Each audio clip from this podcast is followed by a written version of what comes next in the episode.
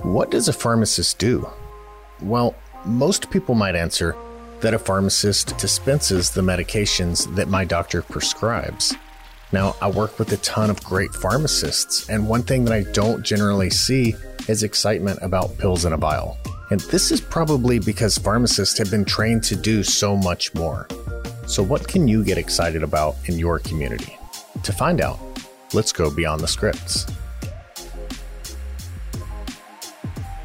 Hey, I'm Will Tuft, and this is the Beyond the Scripts Pharmacy Podcast. And today we have a special guest, Blair Thielemier, who's going to help talk through some of those very, very, very familiar challenges for every pharmacy out there, I think. And really, what I wanted to talk to Blair about is that struggle to convey the pharmacist value on both sides of the coin to the patient and to the providers and really make those connections that are going to move their business forward. So, Blair, welcome to the program. And you're from the Pharmapreneur Academy. Yes, thank you so much for having me. I am I've been working as an MTM consultant pharmacist for the past 6 years and I've seen so much change happen and I know Pioneer has really been at the forefront of making sure that pharmacists have the the software and everything that they need to be able to operate at the top of our education, the top of our licenses. So clinical services are my jam. So I'm excited to get to talk to you today about you know what that looks like in the future.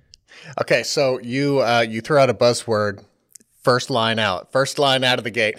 What is uh, an MTM consultant? Because I like to think that there's going to be a variety of people that stumble across this podcast from.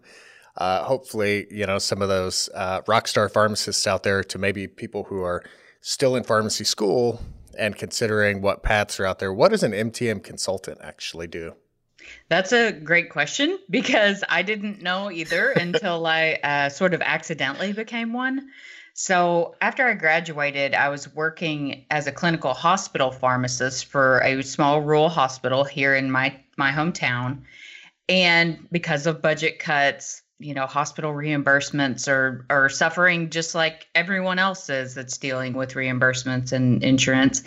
And because of budget cuts, they just couldn't afford to keep me on as a full time employee any longer. So there were just two full time pharmacists, myself and the director that had been there for like 17 years at the time. And so they had to they had to cut all my benefits and cut me back to PRN. Unfortunately, this was April 2014, and I was six months pregnant with my daughter, Avon. So that was really one of those moments that I was like, what am I going to do? This is not a great time to be out looking for another job. You know, six months pregnant, I was planning on taking a three month maternity leave, just completely turned my world upside down. Sure. And luckily for me, um, I had been working for some independent owners.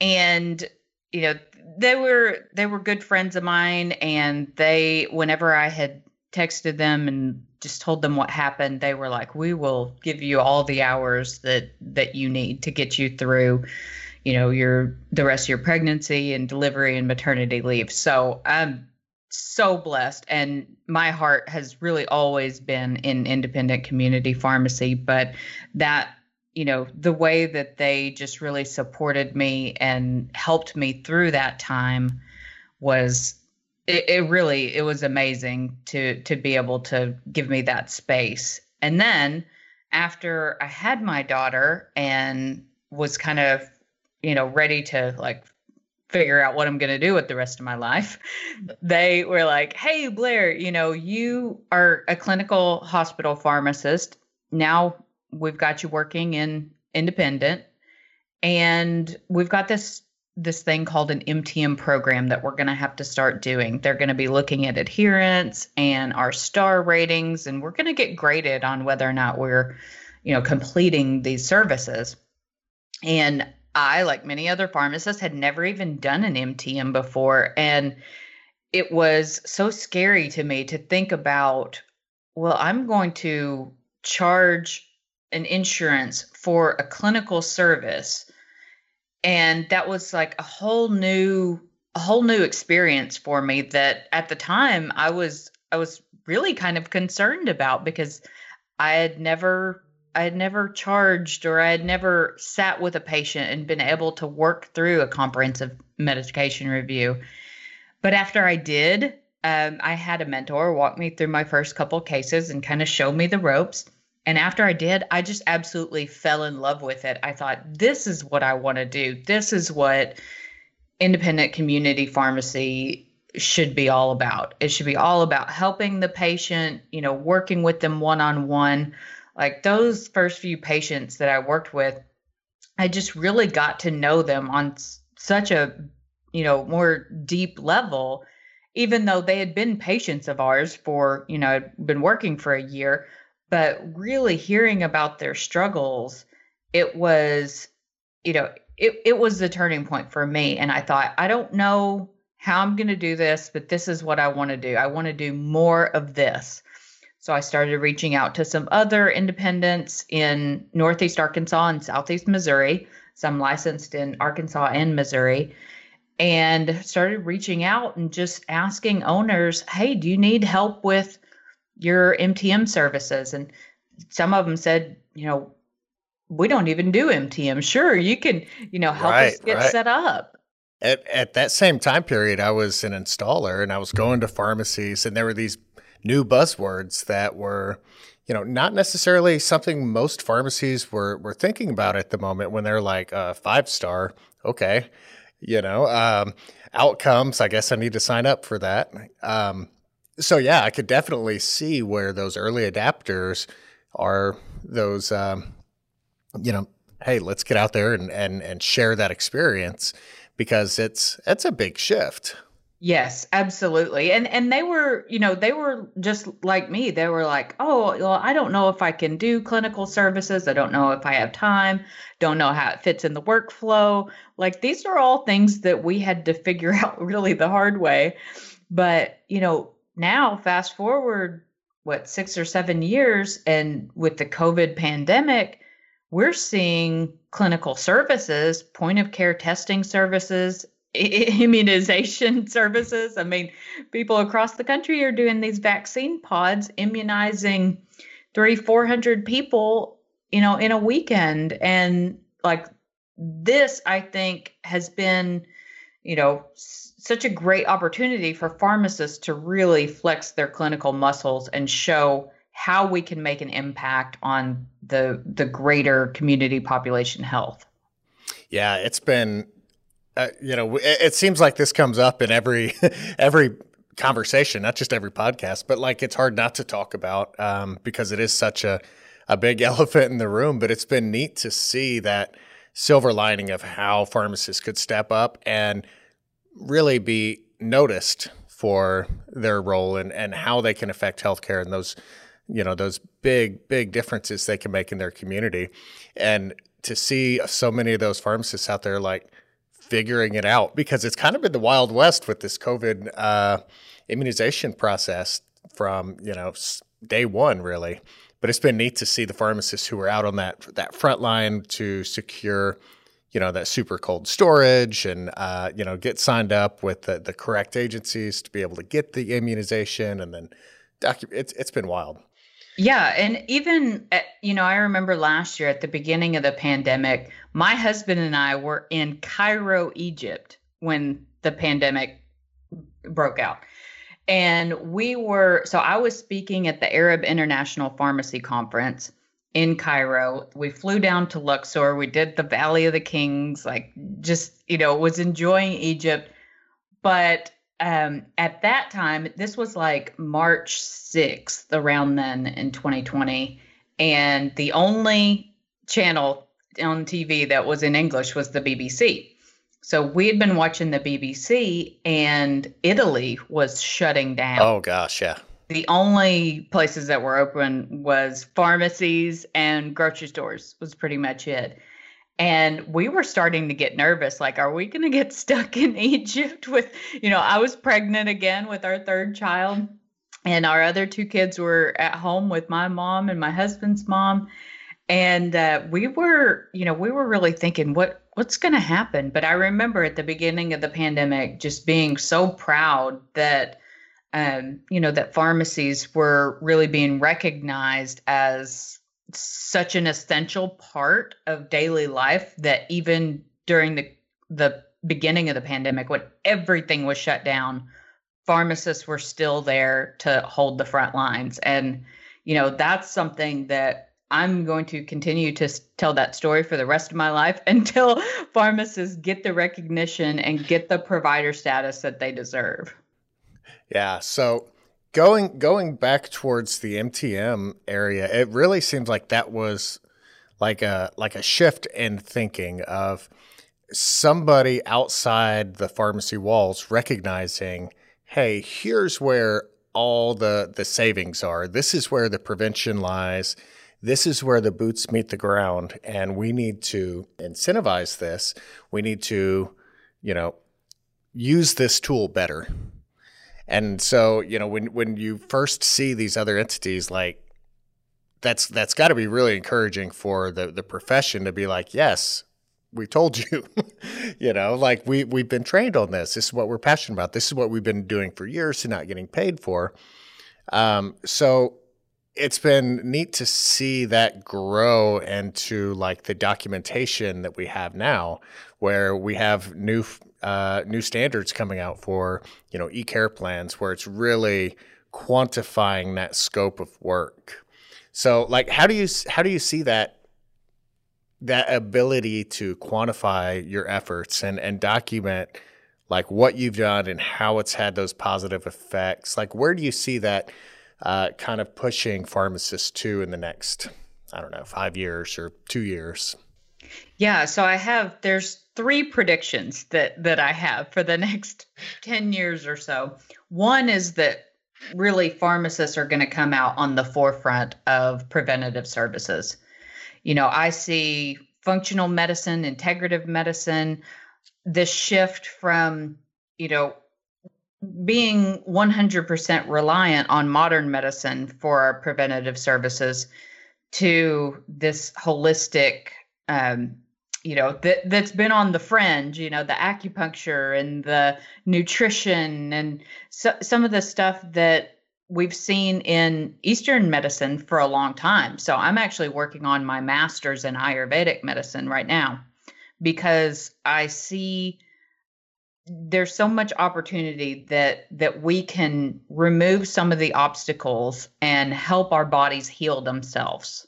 Mm-hmm. So that's my first prediction is really around pharmacists becoming um, the go-to source for preventative health. The second would be less reliance on dispensing for revenue. So with the, you know, shifting to the clinical services, the e-care plans, these opportunities for billing in other ways, I think that our business model will become more diversified, which I see is a good thing. And then the third uh, big shift that I see happening in the next 10 years is pharmacists being embedded in ambulatory care clinics. So working with doctors, just like, you know, my mom's a nurse practitioner. So I remember this was probably almost 20 years ago now. And she was going through her master's program and she cannot type on a computer at all. So I was in high school typing up her master's program notes and all of her essays because she would just write them on her you know notebook paper and then she would like make me type them up for her because i could type so much faster than her. And so you know 20 years ago no one had heard of a nurse practitioner in a physician's office. No one had heard of a physician's assistant the next 10 years my hope is that and and i do think that will it will happen because I talk to physicians and clinics all the time who are asking me, you know, where do I find these clinical pharmacists that can help us with our quality metrics? We had kind of touched on adherence and star ratings. When you start digging into the quality metrics that the physician's office has to meet, CMS passed new legislation in 2017 called MACRA.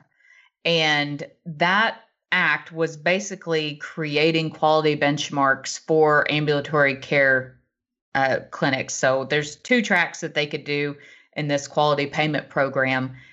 And it's pretty much all based on patient outcomes and performance. So if their patients are outside of their A1C goal, these physicians are going to get dinged, you know, come two years down the line when CMS starts looking at their data and they're saying, I mean, you've been seeing this patient for, you know, four years and their A1C is still outside of where we want it to be. Right. You know, what gives?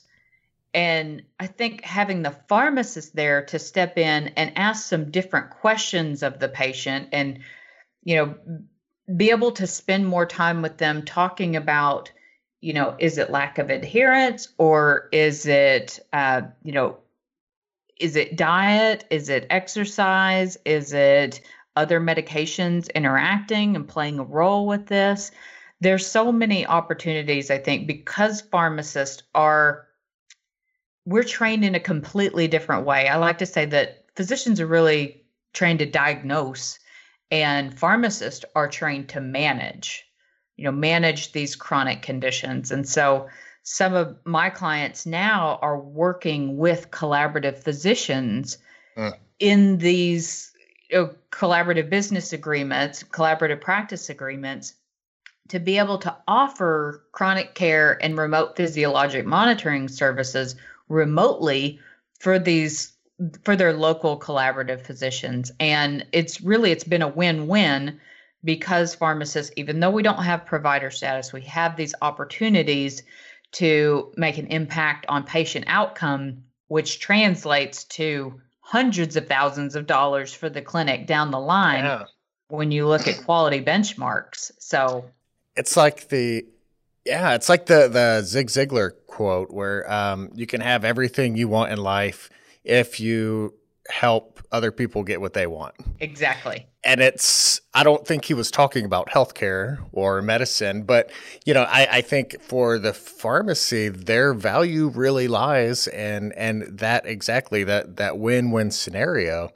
But I I feel like the pharmacists have been somewhat um, like in a, in a silo. They're doing these amazing things and not um, communicating that or or passing that with the other members of the equation. So, you know, how do you how do you increase that communication? How do you get that buy-in from a physician where it's like, hey, you're trying to reach these goals, you're getting pinged on this. That's exactly what I can help with um, you know how how do you start that collaboration yeah so this was really you know what we were going to focus on for this converting these free consultations into clients. Whether your client your potential client is a patient who may be interested in your functional medicine program or a physician a local physician that you want to go talk to about a collaborative you know remote patient monitoring program. But getting getting comfortable with selling and just by knowing a few of the frameworks that we talk about for selling um, can really help you to n- not necessarily persuade but just to help other people get what they want. And you can also you know be able to be a, you know grow your revenue and and grow your clinical services and really generate demand for pharmacist led services in this way just by knowing how to talk to people about about their needs. So there's there's four A's that we teach in the Pharmapreneur Academy, which is you, you know you start with asking. You just ask what you know what are you struggling with? What what kind of results are you looking to get? Um, if you're talking with a patient what are your health goals? If you're talking with a physician what quality metrics are you reporting on this year just trying to figure out their pain points and then you know assessing is there a way i can maybe help this person before um, agreeing upon what the service could actually look like, what that program would actually look like, and then finally accepting and making an offer for that arrangement. So I think most of the time we want, we think selling because it's such a subtle art. Um, we think selling is going in and handing someone a flyer and waiting for them to call us back, or like doing your pitch and expecting to get you know your phone blowing up. And it's it's really more about relationship building and creating a customized program for the clients you're working with so that they can feel like their needs are priority number one. So, do you have like a um, any tips for like preparing that conversation? So, you know, if I have a fantastic pharmacy software in my pharmacy that allows me to run, you know, great reports, you know, is that something that you would do ahead of time? Is maybe look at that prescriber in your system, see what kind of medication, see what kind of uh, are there trends with therapeutic classes or or disease states that you could really kind of bring those tailored solutions on step one, or do you kind of put that later in line? Yeah, so that might be like a great just icebreaker kind of question for for that position to call them and say, "Hey, I've got this fantastic pharmacy software. I can run a report on pretty much anything that you could possibly want. What what are some challenges that you guys are dealing with?" You know, it may be, it may not be with managing diabetic patients. Maybe it's um, it's with COPD patients, and you can really isolate and run reports for people who would be a good fit. So, you know, you can imagine if you could run a report that shows a physician what patients they have, what uh, medications they're on, that they're outside of goal, but then you could offer that physician a, a collaborative opportunity to where your pharmacy is helping them manage this patient's care, get their get their uh, you know COPD or diabetes or whatever it is under control, and they can get paid additionally for this service. That's what chronic care management is and it's a 20 minute non face to face clinical service once a month. You get reimbursed. I think average national reimbursement is around $42. It has to be billed through the physician's NPI and it has to be um, consented by the patient. So they have to sign consent that they're interested in this service. But when you think about it, if you have a MedSync program, you probably already are calling these people and spending 20 minutes a month working on their medicines. So to me, that it's just a win-win situation that hey, pharmacists are already doing this and then you get a collaborative provider on board and you can get this patient the outcomes that they're interested in, you know, by asking what their quality metrics are you create a, a you know a plan a customized calendar that your pharmacy you know even technicians can be involved in this calling the patient just getting set up for prior authorizations and refills all of that counts mm. as dedicated clinical staff time and being able to capture that time and record it and document it in an e-care plan you just do that, send that e-care plan packet to the provider's office. They put it in their chart, sign off on it. That goes to billing and then, you know, they get reimbursed for something that essentially they didn't even really have to have a hand in, you know, just right. overseeing the program. So CMS, uh, they call this uh, um, general supervision. So it means a subcontracted pharmacist, clinical pharmacist, or really uh, subcontracted clinical staff member, could be anyone. Um, but pharmacists obviously are my choice for for this type of program to be able to capture the time that they're spending working on that patient's care and you know to be able to get reimbursed for it it's it's a huge opportunity for pharmacists and then you throw in the remote physiologic monitoring, where we can look at blood glucose digitally uploaded uh, in real time. We can look at uh, digital weight. I mean, you can monitor people's if they've got more than two plus weight gain each day. you get an alert, you see that in your software. I mean, there's so many opportunities for pharmacists to really get creative and start thinking out of the box about like what you could do uh, with a collaborative physician. Okay, so I hope I didn't roll too many of the other A's into that answer because you, you said there were four A's and I think we made it through one.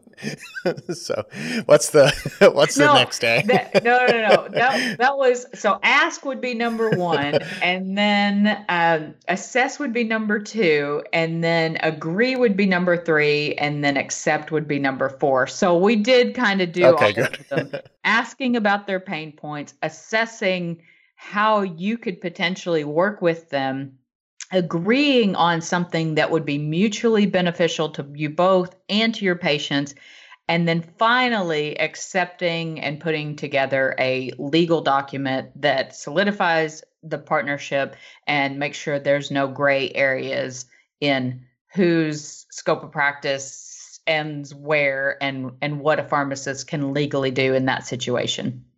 Nice.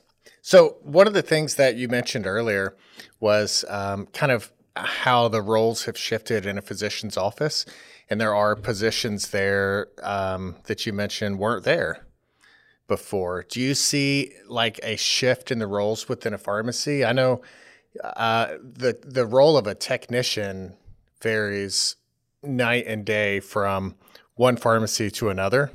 Um, it's such a broad scope of responsibility, and then we see, you know, there are pharmacists out there like. Um, you know, Amina, uh, I've seen her speak a couple times on how to better utilize her technicians.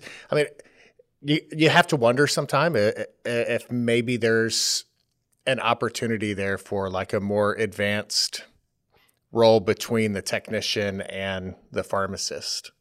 Yeah, absolutely. So I think Amina has actually employed some um, nurses, I believe, as well, and and just thinking i mean thinking outside the box she does such a great job in really thinking about how to put her team members in the best possible places for not only their success but but the overall success as the as a business.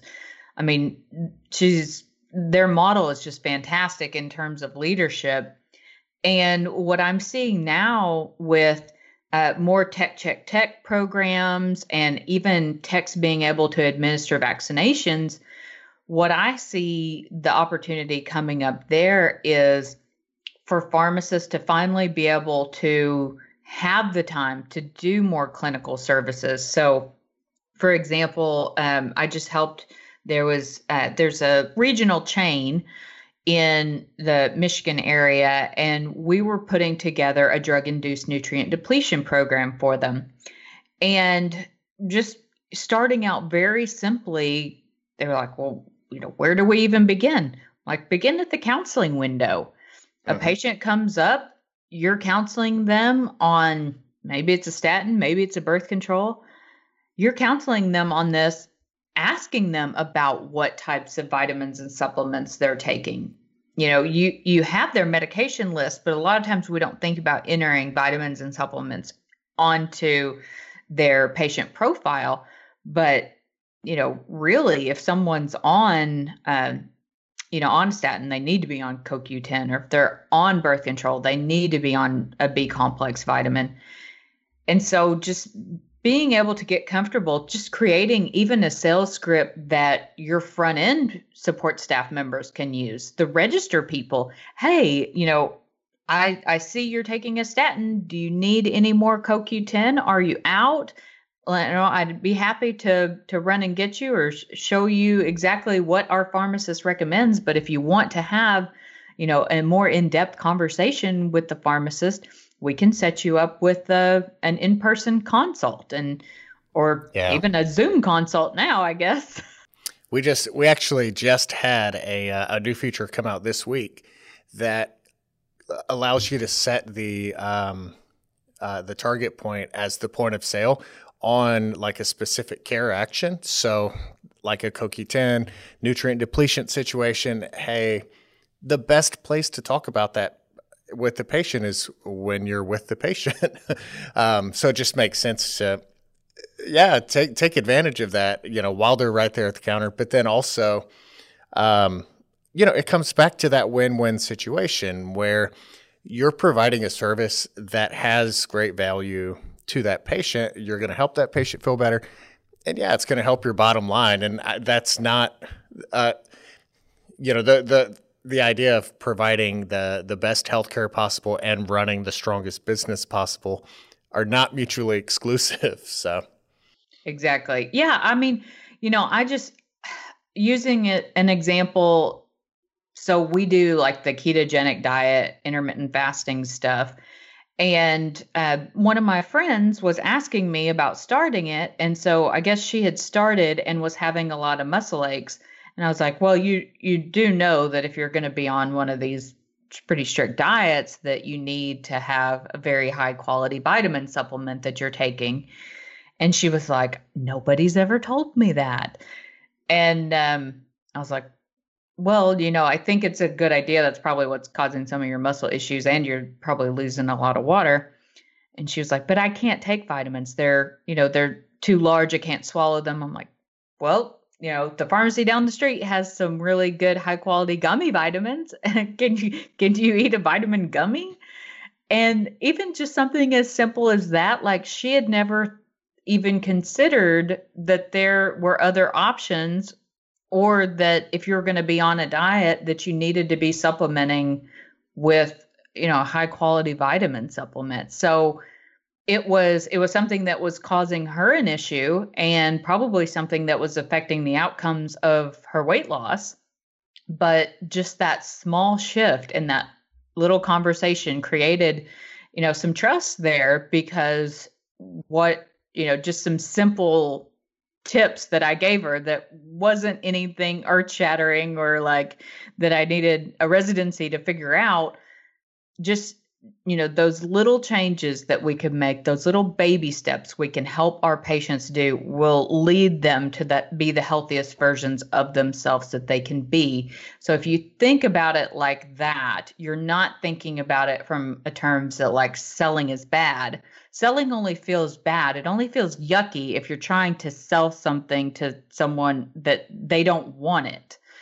So that's why we teach the four A's to start with a question of like, what are you looking for? What are you struggling with? What have you tried before? You know, three very simple questions that you can use in your counseling or in any interaction that you have and then you know if if their if their answer seems to be something that they might be interested you can offer to have them make an appointment with you to come in and sit down and have that you know free consult or even a you know a, a very low cost consult to figure out you know that that one little piece that can help them to kind of start their journey to the next step. So, uh, you know, I I even compare using vitamins and supplements and drug induced nutrient depletion stuff to the the gateway drug of you know really changing your nutrition changing your exercise changing your health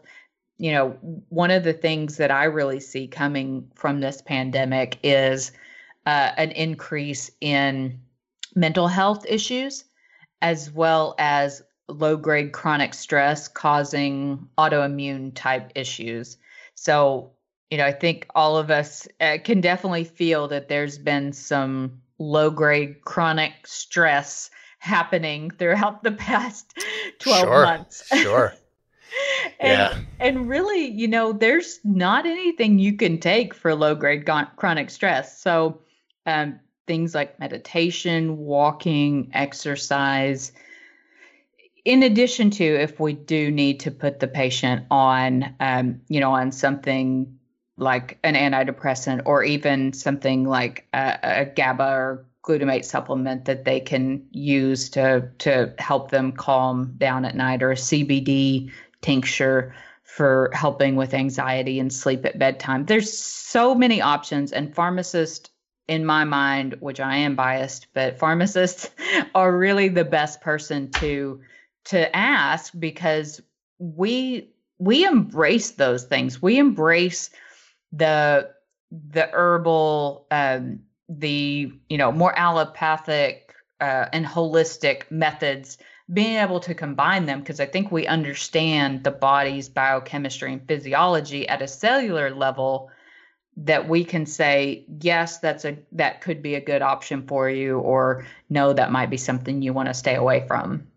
Yeah and mental health especially i think there's there's a stigma that you know as a patient i don't know that every patient is going to be as comfortable reaching out to like a mental health professional or you know even having a conversation like that with their doctor that they see you know, every so often. Uh, whereas, you know, a pharmacist that says, "How are you feeling this month?" Uh, may you know you may just open a floodgate there and and and have a much different outcome. And like you said, with just over the counter items, it doesn't have to be a prescription. Which again, I think there's definitely a, a stigma between like you know going to pick up the, that first prescription of Prozac or you know there there's definitely a, a a, a, hurdle there that um, again a lot of a lot of times doesn't need to be taken anyways. That the pharmacist may have other creative solutions for that. Yeah, so. absolutely. And I think patients are looking for that now. You know, they're really looking for non pharmacological interventions. Um, people ask me all the time about my meditation practice and what I'm taking, like as far as CBD or sup- vitamins and supplements, the way I eat, the the way I exercise. People are constantly asking me those things because I am pretty open and sharing about that stuff on my social media.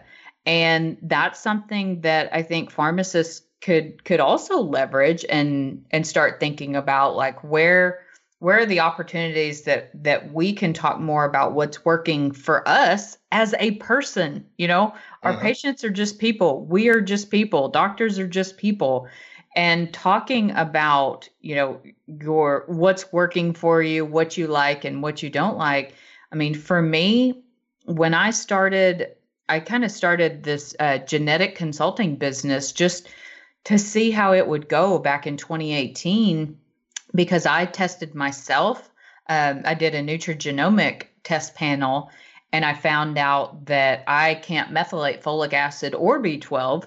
So if I was taking a B vitamin, which I was when I was pregnant with uh, my son and my daughter, my son was actually born with a pretty deep sacral dimple that was almost an open neural tube. And I thought, oh, that's so weird. Like I, I you know, took my prenatal vitamins, I took my folic acid religiously, but then from, you know, my my background in pharmacy, I knew that some people couldn't methylate folic acid and when I I did that test, I really saw that I wasn't I wasn't getting any of the folic acid or any of the B12 that I needed. So I talked about that on my social media and then people just started uh, really asking me for for help with uh, looking at their genetic test results and even stuff that I don't do, like the 23andMe ancestry DNA stuff. like, I, I don't really know much about that, but I mean, I can look at the health stuff because what was really interesting to me was when I did one of those health DNA profiles, it showed that I had increased uh, increased risk of Alzheimer's, which my paternal grandmother died from, and increased risk of Parkinson's disease, which my maternal grandmother actually has.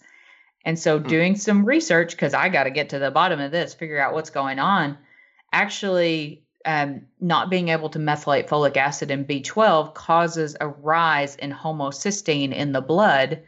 And homocysteine is uh, it is correlated with inflammation at the cellular level, specifically the heart level. So it causes cardiovascular disease and neurological disease. So when I found that out, and I think there might be a chance I can avoid getting Alzheimer's and Parkinson's when I'm in my 70s, I'm going to do it you know and and so i i really i talk about that stuff a lot and it's for me, patients are now coming to me and it's generated demand. And I, I don't even offer this as a clinical service. I'm like, telling the local pharmacies, can you guys please put this service just so I can refer people to you? Because I don't have time to do this anymore.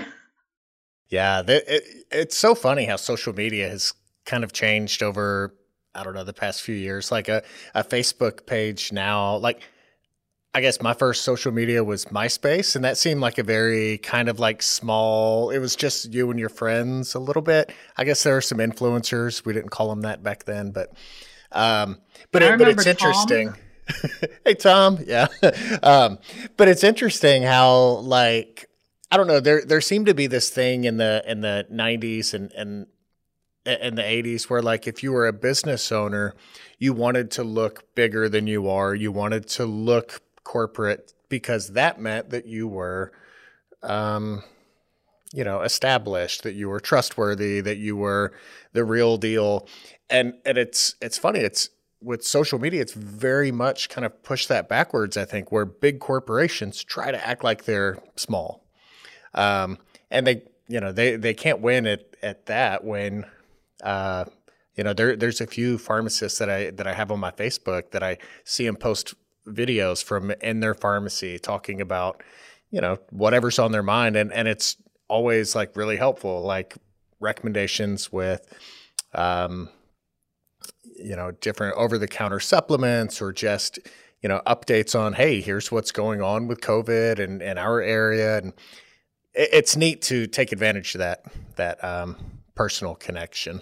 What I really see, you know, and I'm a I'm a millennial, so what I really see the the future of pharmacy practice being is in convenience and in customization because people want personalized services for them. They want personalized recommendations and customized programs to help them with their individual situations and then convenience uh, you know the more things that you can do adherence packaging and delivery services and you know we're really going to have to to be able to do that to compete with the the amazons and you know those types of people that are getting into the pharmacy space because um, I think that that level of customization helps differentiate, but you still need to be able to meet the, you know, the minimum bar for convenience. And uh, being able to do that, I think when I see pharmacies do that, you know, some of my clients, they're the ones that are just running away with these opportunities because they are getting contacted by uh, the providers. They are getting contacted by patients. They're the ones that are really you know what what i say uh, thinking like a pharmapreneur they're making themselves the person to call the pharmacist to call in their area. And that's generating demand so that they're not feeling like they constantly have to push a boulder up a hill when it comes to marketing it really starts flowing um, in, in a much more organic way yeah. So we're winding down on time, but I definitely want to make sure that we talk a little bit about the Pharmapreneur Academy and just make sure people know how to get in touch with you because you do offer a lot of services that are going to help these pharmacies kind of get the ball rolling with some of these things we talked about, right? Yeah, absolutely. We have so we have different tiers for people. The beginner's business blueprint is for someone who's like I was in 2014, never done an MTM, you know, never worked with a physician, never done um, a genetic test or anything.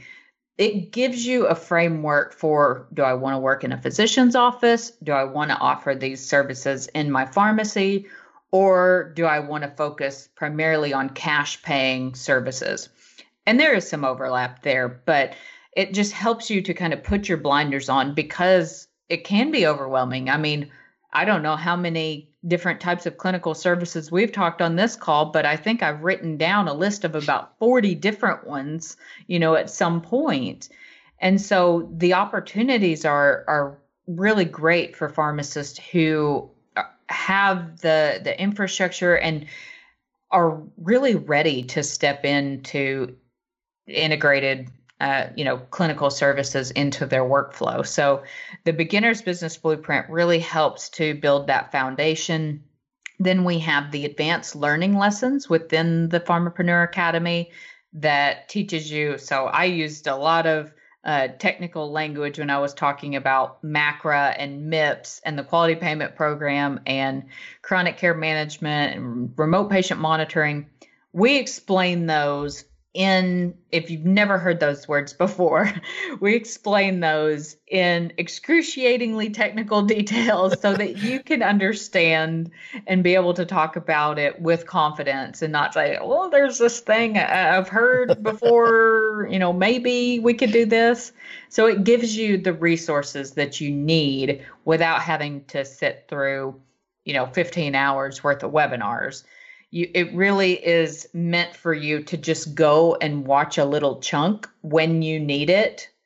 And I compare it to like the Netflix of pharmacy. you just go watch a little piece here, watch a little piece there, take what you need, put it all together. You call it like Netflix and Phil. Yes. Oh, I like it. I like it. We could do like a whole logo. That's perfect and and you know that i think that level of support because we also have forums within the community. So if you do get stuck you can ask me you can ask tara. She works in a physician's office in south florida. You can ask thea. She does remote patient monitoring for a collaborative physician in pennsylvania. You can ask kimber or jerika or jared we're building out a whole community of consultants who are experts in these various clinical services. And what's exciting and what we have coming up is our annual Elevate Pharmacy Summit.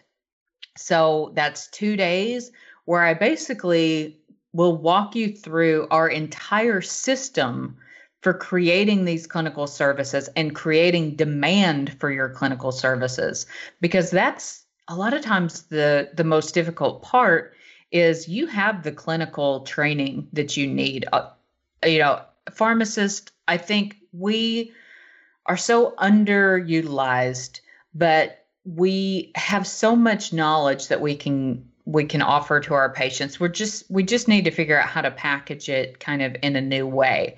And that's what the elevate pharmacy summit um, the focus is of it. So it's a two day event april 9th and 10th that's a friday and a saturday uh, coming up here in about three and a half weeks. And the theme is really to you know think about the impact that you want to have on your community and figure out how to put that together so that um, you are generating demand for these services and positioning them in a way that makes patients, payers, and providers come to you and want to work with you. And you always have a really all star lineup on that too. I always go and I always enjoy going to uh, watch those and look at your lineup and see who you have speaking because it's always like you know, if I, I, joke a lot and I say like if you if, if we had pharmacist baseball cards, like those would be the uh, you know the ones you keep in the case, man. That's those are always just really really great to watch. So I know it's going to be a great event. Uh, looking forward to seeing that. Looking really looking forward to getting out and going to live events. And right now, um, you know, the virtual events are. I, I feel like you've probably been doing the virtual events for a little bit longer than a lot of yeah, the other uh, folks out there. So yeah, I, I, feel like you've gotten it down pretty uh, pretty well, and those are always uh, very enjoyable. So very informative as, as, well. So I'm gonna let you get back to work. Thank you so much for joining us, and I'll see you here uh, hopefully before too long. We'll have you come back. Yes, absolutely. I, I, get to see everyone in person and, and present on the Pioneer RX stage again. I'm I'm so looking forward to it. So thank you for having me on the podcast. It's been fun. Thank you for listening to this episode of Beyond the Scripts, presented by the Catalyst Pharmacy Podcast.